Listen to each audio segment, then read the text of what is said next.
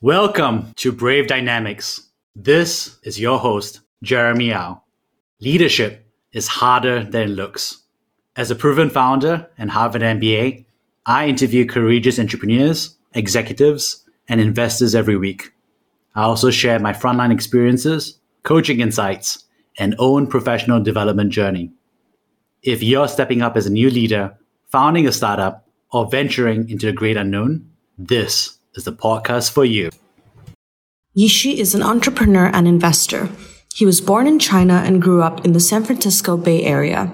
His first job out of college was as an investment banking analyst at Goldman Sachs in San Francisco. He worked for three years at a fundamental value hedge fund thereafter.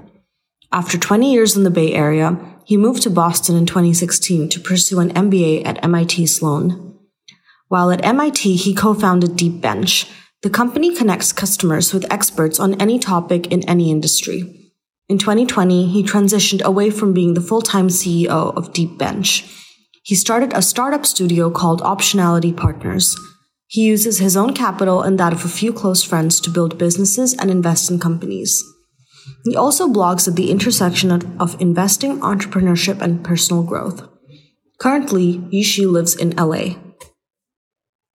Well, welcome aboard to the show, Yishi. Yishi is a longtime friend from our UC Berkeley days, but also has had an interesting career across Goldman Sachs uh, to running a startup as a founder and CEO, all the way to optionality partners today. And I think I think this journey is not just interesting from a career perspective, but also interesting from a you know personal history and you know what's it like to be in, uh, in the trenches together, at least living together as founder roommates in Boston together. So Yishi, welcome aboard. Yeah, thank you. I'm glad to be here. Yeah, so Yishi, you know, for those who don't know you yet, the same way that I do intimately, I guess, with you, how would you uh, describe your professional journey? Yeah, uh, good question. So I, um, I guess, probably good to give you a little bit of life context, give everyone a little bit of life context. So I was born in China, moved to the U.S. when I was six years old, and I grew up in the uh, San Francisco Bay Area, went to UC Berkeley undergrad, and then I worked for five years in finance after graduating in 2011. The first two years was in investment banking at Goldman Sachs. I was in San Francisco, I was a, generalist. And then I spent three years at a small kind of um, fundamental value hedge fund called Solstein Capital, also in San Francisco. When I was at Solstein, in my free time on nights and weekends, I kind of caught the entrepreneurial bug in short, and I started working on side projects. And um, unfortunately, those side projects didn't really go anywhere, entrepreneurial side projects. But I did realize I wanted to be an entrepreneur. So I applied to business school and went off to MIT Sloan in the fall of 2016 and uh, with the idea that I wanted to start a business, find co founders, and just go through that whole process and just see what it's like, test myself. Fortunately, I actually stumbled across a, a pretty neat idea. I started an expert network called Deep Bench, where we were using technology to make things more efficient. And we were able to find customers while we were in school. And we were able to um, basically grow revenues, uh, significant revenues while we were students and we hired employees during school. We raised a little bit of angel money, accelerator money after we graduated. From 2018, kind of June 2018 until last year, I was the full time CEO founder of DeepBench. And last year, kind of right around when COVID hit, I decided to take a step back. I actually transitioned away from the CEO role at DeepBench. And I uh, also moved across the country. I was in Boston at the time, and I moved to California, Los Angeles. And I was figuring out what I wanted to do, and I'm still in the process of figuring it out. But I decided that I wanted to stay in the realm of kind of early stage entrepreneurship, but I also wanted to kind of use the investor skill set that I had kind of built up over the years prior to starting Deep Bench. And I'm kind of like created this hybrid kind of role for myself. I'm like part investor, part entrepreneur. And that's kind of what optionality partners is. The best way to call it is like a startup studio, or you could think of it like an incubator. So that's kind of a quick three, four minute summary of uh, what I'm doing now and how I got here. Amazing. I think there's so much to unpack along the way, and there's a couple of things we want to talk about. I guess, you know, I think the first one up front was, you know, let's talk about how you and I met, right? you know, So, if I remember correctly, it was at UC Berkeley. I had been invited to a party, I believe, at your place, or at least that's how we connected. And I had brought some board games and we had a good time. And I remember that both you and I did not. I think I won that first game and then we kind of made a date to like play again, right? Until and we had to play a few yeah. and we had to play a few times until you finally won. After and after which you won, then you never played again, right? I think. yeah, yeah. I'm I'm a bit of a board game nerd, as as are you. And you introduced me to this game called Citadels. I yeah, don't. It's quite quite good. I was uh, I think I got into Settlers sophomore year of college. This must have been 2009. 10ish time frame and then i uh, learned citadels in 2011 i guess when i was a senior in college. And i did do remember playing with you and a bunch of your friends that i became very good friends with in college. So that that was uh, that was kind of how we met. Board games brought us together. Yeah. And i think the funny thing about that you know, sometimes it's like the serendipity of that right? Because if i didn't have board games with you and bring it over you would never have met your future roommates in the SFB area. And conversely, as well, I would not have almost eight years later, I guess, become your roommate as well in Boston together. Yeah, that's just how life is. And I, it's the serendipity of it all. Like, obviously, we have some shared interests, but it was quite coincidental that we both happened to be in Boston eight years later and we became roommates. So that was uh, quite the journey. Yeah. Well, it's good, good life advice to all the, you know, people out there, right? You know, it's like hang out with over board games, I guess. At that time, I remember, you know, I was part of the social impact consulting club called the Berkeley Group. I was the president. I was thinking myself, I would either join the Gates Foundation or vaccine research. I think that's when I first met you. Eventually, I transitioned. I realized that they wouldn't really hire non-Americans. so I transitioned to Bain as that's what my mentor told me, which was an interesting left road, right road kind of decision. For you, you went off to iBanking, right? At the time, you were a student body senator, and then you went into iBanking. So could you just tell us a little bit more about why you chose to go into iBanking at Goldman Sachs? Great question. So uh, I think it's good to explain kind of my personal background. I'm sure people listening to this podcast will come from all different cultures, geographies, and sh- socioeconomic backgrounds. But uh, just to begin with, I immigrated with my parents to the U.S. when I was six years old. And growing up, like we didn't have a ton of money. We were never like destitute, but like we were definitely kind of lower middle class. And as I went to like elementary school, middle school, high school, we gradually kind of climbed the economic ladder, kind of the typical American dream story. We actually bought a house like when I was in college. So very much so kind of just climbed the ladder American dream um, story. And because the fact that I came up from a, a background of not having a lot of money growing up, I knew only one thing that I wanted to do after I graduated college, which was I wanted to have a, a, stable, like lucrative career. And of course, like what can you do in college that at, at this point in like 2010, 2011, the obvious path for someone who's business oriented is either consulting or investment banking.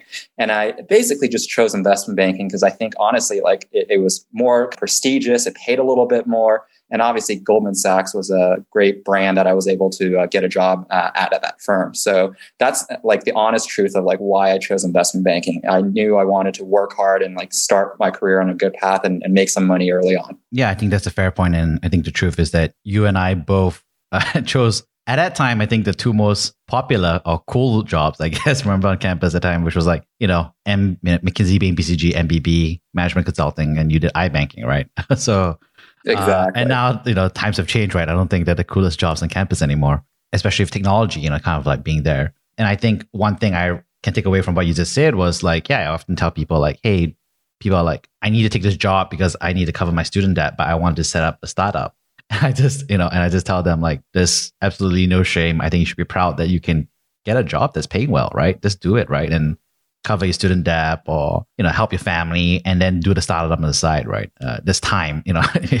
Your life is not over when you're 21 yeah this is actually something that um, that i've thought a lot about. Like this is something i care a lot about because i've done some reflection recently um, in the past over the past few months I've, I've had some more time to reflect since i left the ceo role of my last company which is like why didn't I do entrepreneurship earlier? And I actually wrote an essay about this. I write a blog. Uh, the essay is called "The Privilege of Taking a Risk," and uh, basically, I think like there's like a U-shaped curve. If you think if uh, the way I think about it. Like at the kind of the far left end, you have people so kind of destitute that you have no choice but to do entrepreneurship in like certain countries. You don't have a lot of options.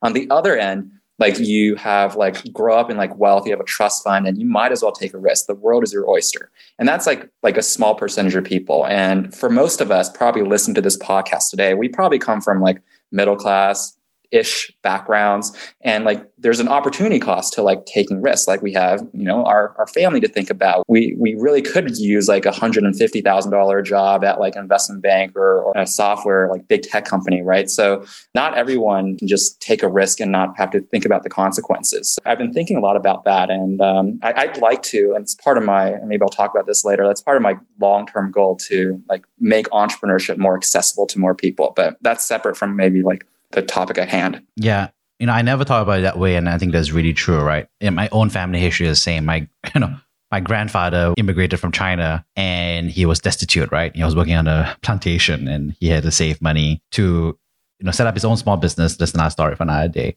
But he made entrepreneurship bet to set up a small business, right? And if he hadn't made a decision, the truth is my father and on that side of the family would never have been educated. And if so, then I wouldn't have made it, right? So I think the U-shaped curve, to be honest, right? That's only possible because my grandfather was on the other end of the U-shaped curve. So I think that's a really good insight. I'm going to be definitely be using that and referring that. Uh, quickly, what's your website? People will know where to find this. Yeah, sure. It's uh, my first and last name dot com, Y I S H I Z U O, yishizuo.com. Great. And if you go to uh, jeremyau.com, there will also be a show notes and transcript of this conversation, and it will also hyperlink to the essay itself as well as the blog and his social media handles. So I think let's kind of like, you know, double click on that. So, you know, that's where you kind of transition to becoming a founder, right? You know, at some point of time, right? So what was that? So you had carved out a few years of Goldman Sachs I banking. I know. I don't know. Did you sleep ever ever sleep under your desk? Made a lot of money. Go to the bars, I assume, in SF. Uh, but you know, after that, what what happened? I'm just kind of curious. Yeah, I mean, it wasn't really about the money. It was more kind of like when you're in your 20s and you don't have a lot of ties, like you can do a lot of things. And I just thought, oh, like all these smart, ambitious people are like doing startups. Like, you know, it's obviously it's risky, but what do I have to lose? Let me give it a shot. And when I was still working in finance at the time, I was working in the nights and evenings. And the things I did like didn't really get me anywhere. It was like I, I wasted like thousands of dollars like working with freelancers on different projects. I, I just wasn't going about it the right way. I knew I wanted to like dive deeper into entrepreneurship. And I thought that, oh, business school is probably a good transition. And even if I don't end up doing entrepreneurship, you know, it's a good learning experience. Uh, I've heard great things about business school, and that's why I decided to apply. And I stumbled across, and I use the word stumble because I think it's like fortuitous almost the way like deep bench my last company um, like came about. Like i just happened to like come across customers given my previous kind of background. And during school we started generating revenue and, and that's that's how it all started. Yeah i think there's a lot of truth there. So before we go into like how the exact startup itself but why the mit mba you know what appealed to you about it at that stage yeah, I was actually I, I was deciding between a, a, couple of options, and I chose MIT because I mean it's been so long trying to trying to think. Like one reason was definitely the entrepreneurship ecosystem. Boston as a whole is, has a strong kind of um, entrepreneurship network. The the culture is is pretty strong there. It's a small city, the most actually the most like European city of all the um, all, all American cities. Like very small, great public transportation, like a college town for sure. Um, so I kind of like that. I also like kind of the um, the small class sizes at MIT. I we both went to UC Berkeley, right? It's like one of the largest universities uh, in the world. So large class sizes, a lot of things to do, and you can you can really do a lot. But uh, I kind of wanted kind of that small, uh, smaller, more close knit experience at MIT as well. So that's basically why I decided on MIT, and uh, I had a great experience. MIT. Tell us, what was it like? I always love the campus MIT, right? Harvard is Harvard because you know it's all the I don't know the ivy and the red brick. It's very like in the movies, but I actually found MIT a very very fascinating campus because of like how smart everybody was. I don't. I mean, Harvard folks were, I'd say, less smart than the MIT folks on campus. I would say. I don't know. What do you think, Yishi? What was it like being MIT? Yeah, that's that's that's a good point. I actually don't know if like anybody's less smart or more smart than the other. I will say though, like MIT has a reputation, like, you know, like it's like scientists and engineers, like MIT has a reputation for being quote unquote nerdy. And I actually think it's a very valid uh, reputation. And I don't mean that in like a pejorative, negative way at all. Like MIT is a place where you can be a nerd. And when I say nerd, I think that means kind of like you get to be your true self. You get to explore your own like niche interests. And I think the way like the system is designed, the courses, the uh, just like the resources that are available, like there are a lot of like niche resources. You really have to just pursue it. And that's that's how MIT is designed. Like everyone is free to be like their inner nerd. I think maybe just riffing on that, maybe I think MIT looks for really spiky people, you know, people who have like one giant spike in something, right? You know, it's like, you know, nanophotonics, which is, I think, one of my bosses, he's a partner. You know, he did uh, undergrad, master's, PhD in one thing, right? And I think Harvard is much more like fuzzy. I don't know if that makes sense. They tend to be a little more, I guess you can say, well-rounded is a, is a you know nice way of saying it but i think mit is really spiky like you know you are really free to like nerd out and get really deep on one one one thing. Yeah perhaps. I uh i haven't met that many people from hbs i, I mean definitely like dozens uh, and i think everyone's like generally like equally like everyone's like smart mit harvard and anywhere else like people on this on this uh, listen to the podcast uh, i'm sure they could do well at either place. So um, it's it's hard for me to, to, to tell exactly but I, think you have a point there. Yeah so let's uh, go a little bit deeper. So you're on campus you know you hang out with your mba friends. How, how did deep benches and ideas suddenly like you know appear you know? Yeah so uh, deep bench so we are an expert network. We find experts on demand for like one hour phone calls. Clients customers pay us one price we find the expert and pay them a lower price and the difference is our profit. So it's it's a relatively straightforward easy to understand business model. And i used to be like a customer of these things when i worked at an investment firm. You can imagine it's useful to be able to talk with people to learn about things and then use that knowledge to make investment decisions. So i saw an opportunity in this space and i just thought oh, okay. Like if i see the opportunity if i build a, a service product if I can try to find potential customers, let's let's just get started. We have a business. And that's what we did. We found customers, told them we can help them, and enough of them gave us a shot. And we were we were just that's how it started. We started with kind of um, like an insight that customers needed this. We found the customers, sold them on a product that didn't exist yet. And once they gave us kind of like the mandate to, hey, find us some experts, we would execute on that request and find experts on demand that's how Deep Bench began. And that's by and large still what we do now.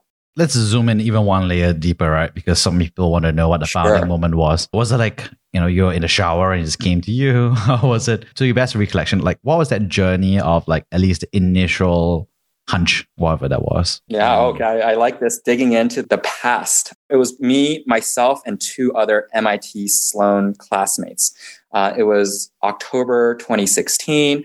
We were brainstorming different ideas. I remember Deep Bench was one of like eight ideas we have written on a on like a like a whiteboard, and we were just deciding, okay, which one should we explore? And I think we were exploring more than Deep Bench, and we just got the furthest with Deep Bench, the quickest. We I just started calling up my former colleagues, friends in the industry, and someone said, "Hey, like, yeah, we need actually we need experts right now. Can you find them for us?" And that was it. Like we within a couple weeks we found a customer willing to pay us thousands of dollars. And as business school students like this is like crazy. Like all of a sudden from like zero to like thousands of dollars in revenue like why not start a business around this? That's really how it started. Like we were exploring ideas and it just so happened again like we got lucky. We got a customer. I think it was like a, a friend from berkeley actually. He was working for an investment firm and he happen to need our service at that point in time. Yeah, I think I like that because you know you're just like very frank about it, and you know I think many people kind of look at startup ideas. And I think the press also likes to make it sound like the immaculate conception, right? You just came out of nowhere, mm. right? You know, but I think you know I think there's almost every person is like there's actually a very frontline you know search very thorough you know like whiteboarding you know confusion pivoting switching changing dynamic that's there in the early stages for every founder. And I think it just doesn't write well, right? you know, you know, no, I don't, I don't know. Like the press never really say something like this great, you know, this great startup today was because this person spent five months working over a whiteboard with a couple of his student classmates to figure this shit out, right? You know? Yeah. I mean, it gets messier than that. Like the two, remember I, I told you I, I was working with two like MIT Sloan classmates on that, on that particular uh, on Deep Bench in like October 2016. By November, one of them left, and then another MIT classmate joined. And then in March, like one of one of the original two people who was still with me, that guy left too. And we had picked up another person on the way, and then we add another person in April. So there's a lot of like messiness in the early histories of Deep Bench that you Google us and Google the history. It's like, oh, four MIT co-founders started this, but that's actually eh, that's not exactly true. Like, yes, by like April 2017, there were four of us, but three of them weren't there in October 2016. So it's it's kind of funny how like it all all comes about. Yeah, that's exactly spot on. I think I had a similar experience at Cozykin where we had a search process. We were initially targeting postpartum depression. Well, to be honest, we were initially targeting depression. Then we zoomed in on postpartum depression. And then we figured out that they were depressed for, you know, a multitude of reasons, of which the biggest one was lack of childcare and ability to go back to work. And then we decided to go for it and solve it from an education perspective. But you know, just that logic path alone shows there was so many ways we could have like gone to a different idea or different iteration, right? And you're right. I also uh, had different co-founders come in, not putting different candidates for co-founders work on different phases and go out. And then, you know, some of them have built successful startups of their own separately from this, right? But that doesn't compress well into into uh, the you know the the 40 word introduction of the company. on the company exactly. website or the press, right? I remember you reaching out, right? Because I was already at Harvard for MBA for a year already. I think you came in a year later uh, and you reached out. You're like, hey, dude, let's reconnect. And I was like, of course, right? And then we hung out probably at a probably at a Chinese restaurant, I think. and, yeah, it was. Uh, what was that restaurant? Shanghai Fresh. I remember. Oh yeah, Shanghai Fresh was that one? Yeah, that was delicious. great. That was super yeah. dope. Uh, this is, uh, I was like the only legit of the Shanghainese food in in uh, in Boston. So yeah, yeah, they yeah. stay in business. Uh, yeah, that's another matter. I was checking COVID, my maps, my fa- maps of favorite food, and a lot of them are not open anymore. Okay, Shanghai Fresh, great food. Uh, highly recommend. so we hung out, and then we stayed in touch. And I think about a year later, you know, around I'll say probably when we you hung out, I was already starting out with um, Cozykin already because you were you were year in. I was just finished the planning and starting to work, and then I think somewhere along the way you started informing me about what you were working on, so on so forth. And then I hit my graduated from Harvard. I think you were still in Sloan, and I remember that I was like, I had basically decided that I wanted a room with other founders because I needed a peer support group.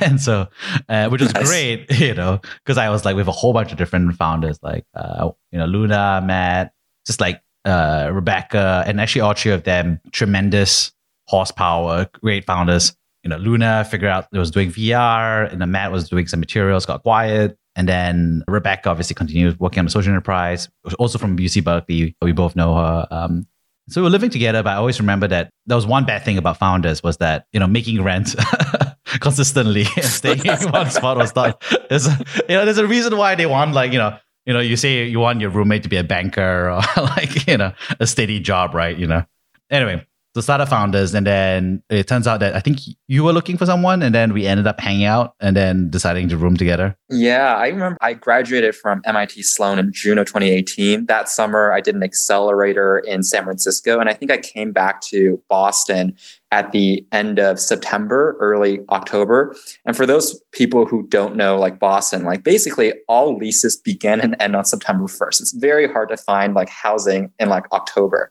And um, I ended up like finding a place to live on Craigslist. It was fine. It just wasn't like the best. Like I didn't, I mean, my roommates were friendly, but we weren't like super close.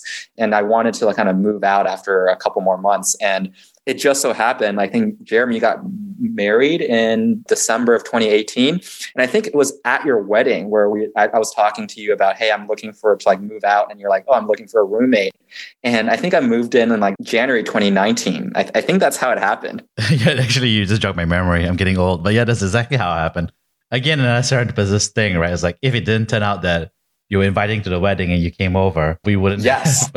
become roommates and then became really close on that during that time as well. Yeah, maximizing serendipity. There, there's uh, there's something to that. I remember that you were great as a founder roommate. I mean, I think you know, obviously, there's a part where like, no, it's good. Like you know, you know, Yelp rating of roommate five out of five, right? You know, would recommend. I'm glad I, I, anyone listening to this. Uh, I don't know if I'll need a roommate again in the future, but you know, good to know. Good, good, good to, to know. Uh, yeah. You know, I think one thing that you shared that was interesting was that I found, of course, was like you know beyond the fact that you just you know straightforward, frank conversations around like financials and you know we had cleaning, blah blah. But I think we were both like as founders going through shit together, right? You know, and I think it was Oh, a yeah. fun experience. Like, you know, we would like come home and we would like look at discuss work, you know, but in a decompressed way, right? You know. And I think was an interesting set of conversations we had there. Yeah, yeah. I actually one thing I uh, I really liked was that you were like the social hub for me. Like you brought over like a lot of friends from like very diverse group of friends from like uh, mostly like people from like Harvard MBA, but from all different like interest groups and uh, it was really like all like culturally ethnically like uh, gender like very diverse group of friends and everyone's like super interesting so i really like that and uh, I, I think i've told you this before but that, that was like one of the best parts about living with you as a roommate Yeah, I know. I think that's that's true, and I guess it kind of carried on to today, right? I mean, I think I didn't really self-identify that aspect of my own personality actually till like years later as part of the you know reflections that for the next career of my chapter. Yeah, so I think that's a big part of it, and I think that wouldn't have been possible to be honest without you, Yishi, because you know I think what I realized as well is like you know when I was there was a stint where I was living by myself and I wasn't being social at all because I needed someone to have that I don't know what you know what co-pilot,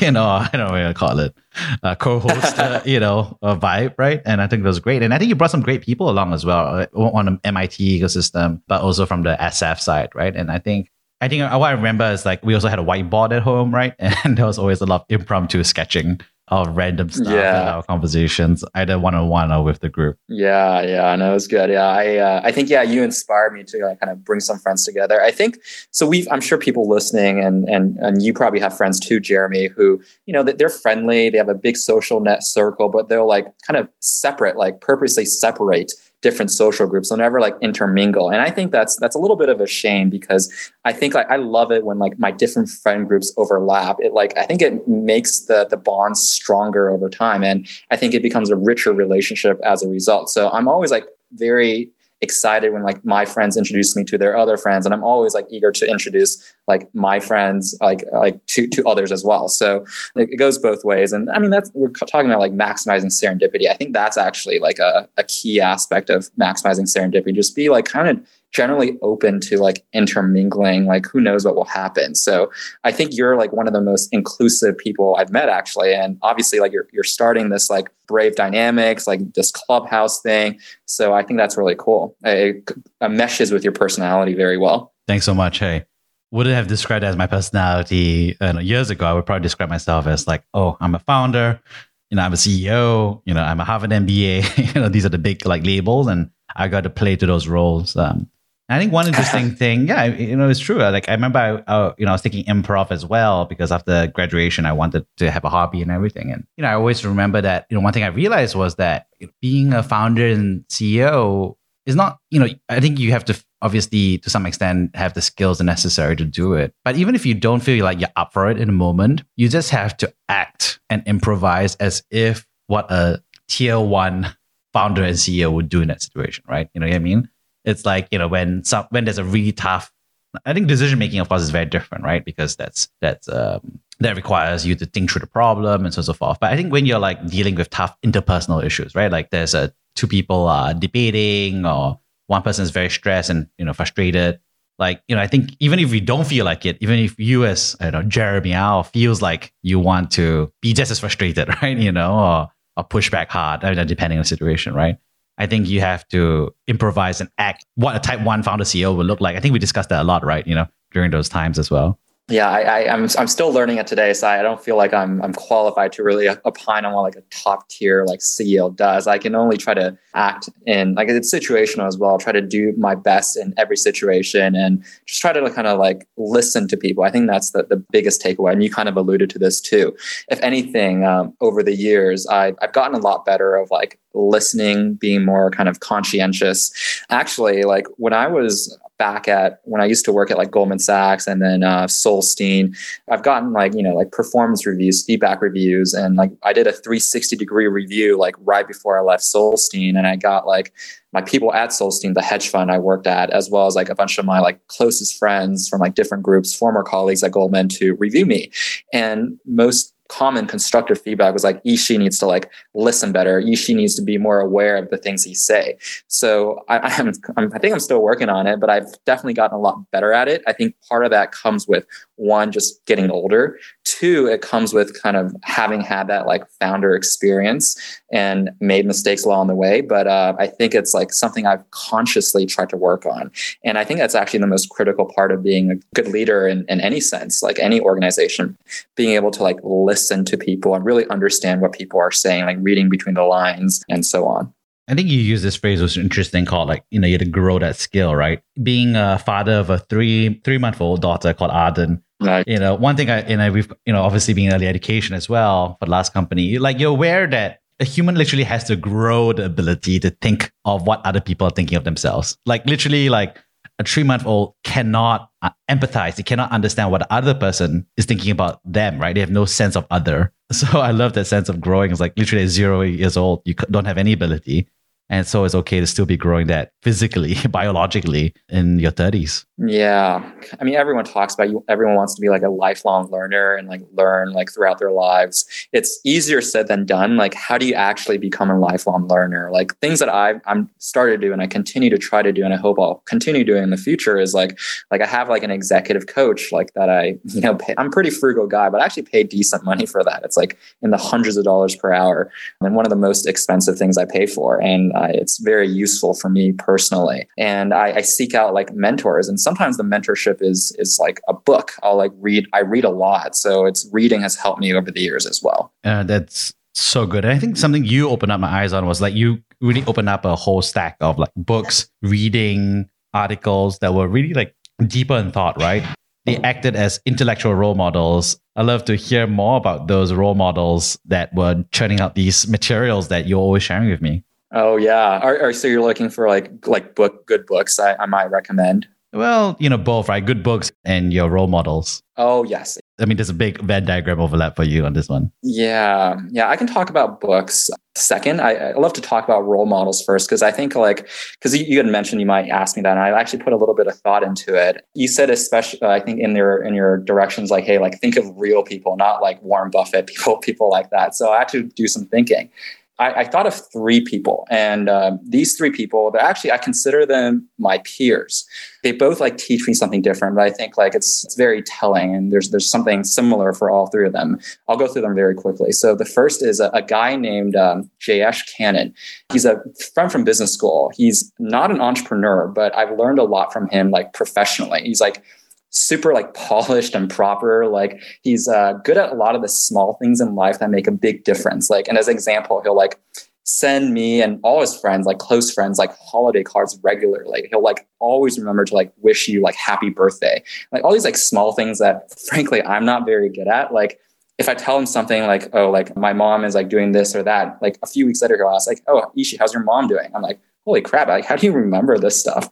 It's like more so than anyone I met, like, he's just really good at that stuff. He really cares about his friends and like pays attention to the details. So like he's a role model for me in that sense because I try to I'm trying to I'm getting better at this stuff, but I'm really like learning from him on that one aspect. So that's like role model number one. My second role model, his name is Eric. Uh, I, I, don't think he'll want his last name mentioned, so I'll just I'll just say that for now. He's uh he's a friend from high school. Like we had a mutual friend, Eric and I, who was um, like pretty sick. He had like cancer or something a few years ago, and um, Eric visited him like multiple times in the hospital. Like visited him more times than anyone else. Like in our friend group, like there was like four or five of us combined and like, I, I don't know, I was like always found excuses or I just didn't even think much about it. But uh, Eric was like there for our friend, like more so than any of us combined. And um, he's just a really like loyal, dependable guy. Like later on, he helped that friend as well as like another friend from high school that I, I don't know as well, but he helped like multiple of his friends from high school get hired at this company he was at. And um, and he's just a guy that really cares about his friends, like really loyal and reliable, and like someone you can just count on. And he's one of my best friends from high school. And for me, he's a role model because he keeps me grounded and, uh, and just someone like I, I actually look up to in, in, many ways. So, so that's like my second role model. And then um, the third role model, so I won't say his name for now, but he was my roommate for a brief period. He was always like super social and brought a lot of people together. And uh, probably guess it's it's you, Jeremy. So beyond like kind of like the the surface level stuff, I think the stuff you do, and this is where it gets a little bit deeper, is that it's like super intentional. Like things you do kind of feed into each other like like like brave dynamics like this your, your podcast and your personal brand and what you're doing now like clubhouse it's like also very aligned with your personality and you're like building a community and that's obviously very valuable as a business. Like you work at a vc so there's a lot of like scalability like cool stuff about that that i see as well. But it's also very aligned with your personality which is very important if, if you want to be like genuine and honest. And even like before like years and years ago like you were like i think one, my first like close friend that started doing entrepreneurial things. I think like it was like what, uh, like 2013 2014 you were like or maybe 2012 you were working on like conjunct. And like you were the first person i saw like doing anything entrepreneurial. You kind of like like paved the path kind of like just like not directly but like you showed me that like oh like people are doing this. Like I didn't grow up in like a super like business entrepreneur environment, right? Like so I, I paid attention. Like the people that I followed, emulated were people like you. So uh, so I think that was you were kind of a role model in that sense. And um, I think you were like the first person, one of the first people I was close friends with who had their own domain name, like jeremyau.com. I, I don't know what year you registered that, but uh, I think I registered mine like just like a few years ago. And now more and more people are doing it. But like you were like thinking about your personal brand like way before anyone else. So like you, you're always like a just like an early adopter to this stuff. So and now like I'm on Clubhouse now, so I'm following your lead again. So so we'll see how this goes. So. Uh, so yeah, I thought you're like you're a role model in in that way. You're very intentional and um, you are are big about like your personal brand and, and very aligned, like very genuine. I think so. Everyone I mentioned, like my first friend Jayesh from business school, Eric from high school, you like you guys are all like what makes you guys similar what ties it together is like you guys are all like very caring people like very open like you bring people together care about your friends yeah i know that, that, that was my thinking around like role models oh thank you so much Yishi i obviously I'm really inspired by the other role models, and I'm also very touched by you saying that I'm one of yours. You know, I think in that obviously we can talk a little bit more about why and so forth, but I think maybe um, one thing that came up to me was this like, you know, I really enjoy being with other founders, right? And I really help hanging out, getting feedback from them, giving them feedback. You know, it's just like that, like, like army buddy kind of feeling, you know? Uh, mm-hmm. And I think that's why you've been a role model for me too, right? Because you were the first person I knew personally who was doing deeper thinking, right? you know, like, because you were writing the articles, your hobby on the side was like, oh, like I want to write and think through uh, this, I want to say theory, right? You know, but this framework or this way of, I always appreciated. And we would riff on those ideas together. And I think, you know, where I am today is very much because of that, you know, year and a half we spent, you know, rooming together because, you know, I got to, you know, basically learn from you, right? basically about what it means to be a thought leader uh, on one angle, uh, but also get to hang out with you and just kind of like have that creativity and camaraderie together. Yeah, I think just having the right people in your life like can make a big um, difference. And I think like you were very again intentional about like you wanted to live with like co-founders. I, I like was living with people off Craigslist, and like it's worked out for me in the past. Like I just didn't put as much emphasis on on that. Now as I grow older, I'm like putting a lot more emphasis on that, more thoughtful, more intentional about like the types of people I live with and spend time with. So that's actually, I mean, I've, I've learned that over the years. But, you know, like we all do things that work for us. Like we all grow, like it's part of serendipity, right? Like I'm like pretty carefree with a lot of things. So like over time, like you realize like what really matters, what doesn't. And it's just like different personalities. Like I tend to focus on like certain things, like um, big picture things a little bit more. Yeah, I think serendipity is a you know key phrase here, right? Because you know I think it's underrated. I think because I think you know obviously a big part of it today is just about how do we become more intentional, right? you know versus the default. But I think a way to be intentional is to look to maximize your own serendipity so that's really key. I think how have you been looking to maximize serendipity in life? Oh man, that's that's a great question. I think I'm putting I think first and foremost kind of like doing some introspection, thinking about what I really want because even if like you want to have serendipity, like the world is so vast, like you still got to like be a little bit more focused so that like your energy, like the serendipitous energy that's like generated like kind of generally pulls you in like a certain direction. And for me, it's like, okay, I want to like be an entrepreneur, I want to start businesses and I want to invest. So if I want to like build a personal brand to attract more of that stuff, like I could write, but I can write more things that are more like investing oriented or like entrepreneurship oriented. So I do write, but I'm also like somewhat intentional with with what I put out there.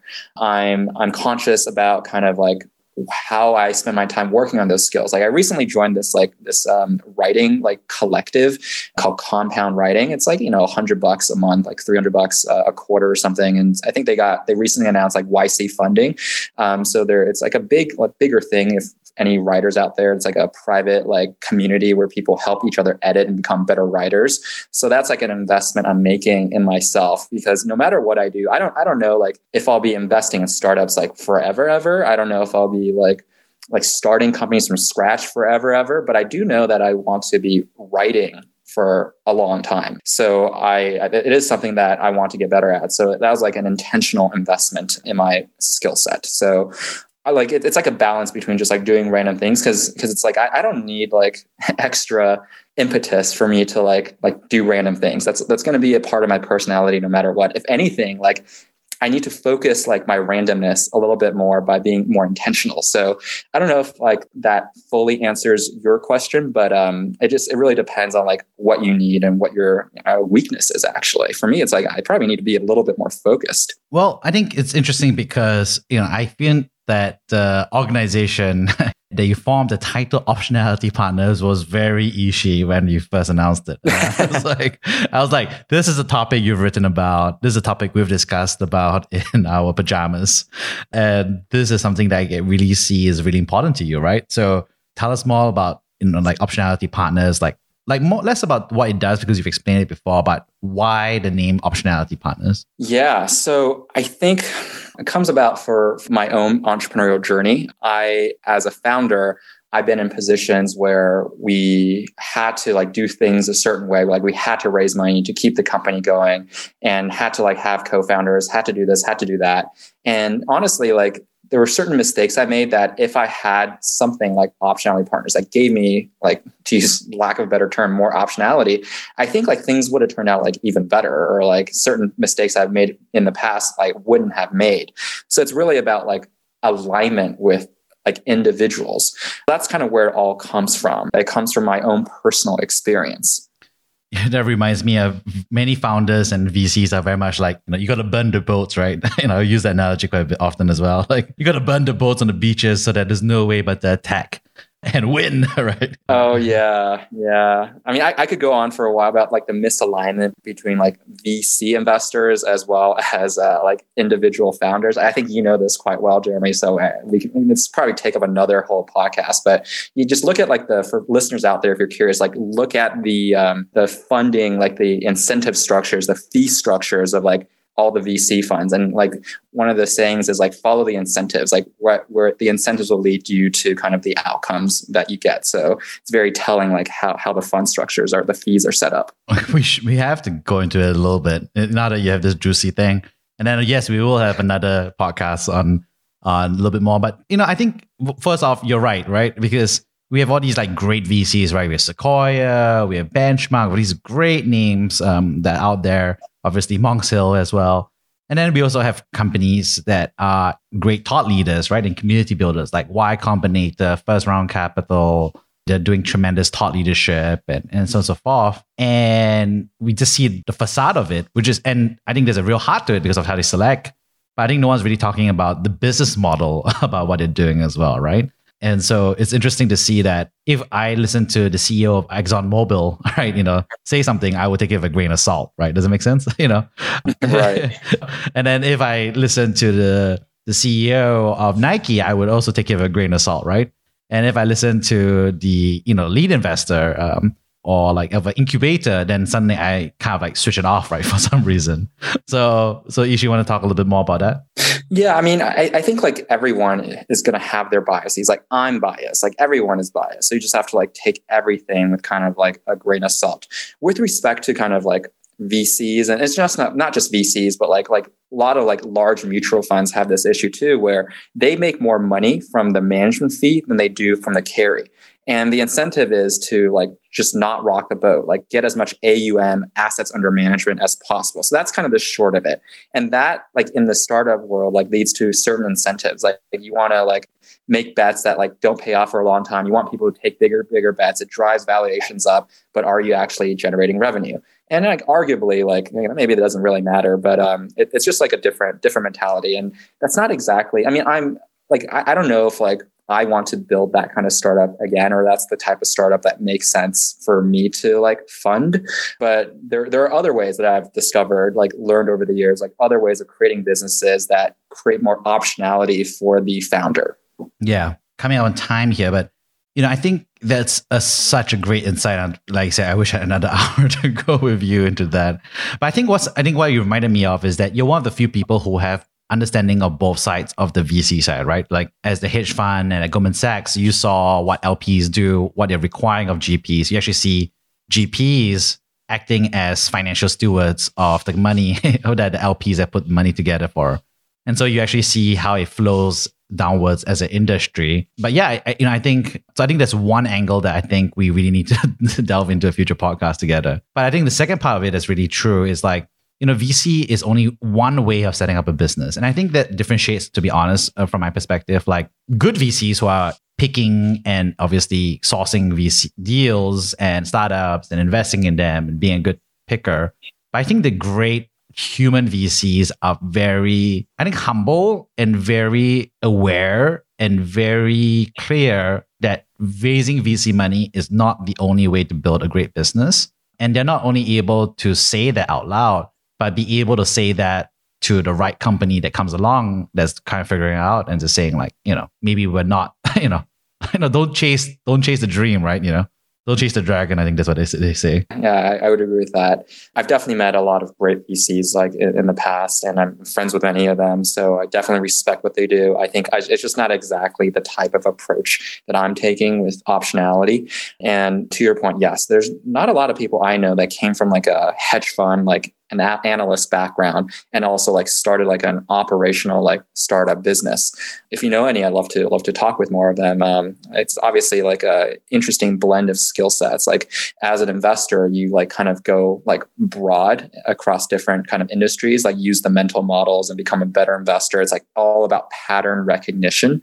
And then as an operator, obviously you got to delve deep into the details. Like you got to get into the nitty gritty. And then there's also like motivating a team, communicating the vision, all that kind of stuff it's very much so a, a different kind of like skill set sometimes at odds with like being an investor. Like as an investor you have to be like very rational. As a ceo of an early stage company you have to like sell the vision and like grow into that. So it's kind of like reflexive uh, reflexivity. It's like one of those like i think george soros came up with that term. But anyways so so there's there's a little bit of like tension there but it's you know i've, I've done both sides of it. It's kind of interesting. Well coming on time here in the next uh, one minute could you share if you could go back in time, uh, you know, ten years ago? So that means we were like what juniors at that point of time, you know, or you was a senior year, right? What advice would you, uh, you know, give Yishi ten years ago? That's a good question. I, uh, I, I don't know if I've thought too deeply about that. I think it's I would have started writing earlier because writing, I write not, I, I, have like small following, not a huge following. I write largely because it helps me think and it, it's helped me like clarify my thoughts and become a better like thinker, become a better leader in many ways. I would have started like a blog like 10 years ago. That would have been, I think, very helpful for me, like in many ways. So that's, that's the advice I give myself 10 years ago at age 21. And how would you give that advice? Would it be over coffee? Would it be over beer? How would you give that advice? Would you be very kind? would you be very like you know top down, like you should do this? I I probably yeah. I mean, I, I would over coffee over beer. Um, it, I, it's a good setting to give that kind of advice. awesome. Well, thank you so much, Yishi, for uh, you know sharing that you have. Okay. I'm gonna leave it to you, Yishi. Okay. All right. Bye bye.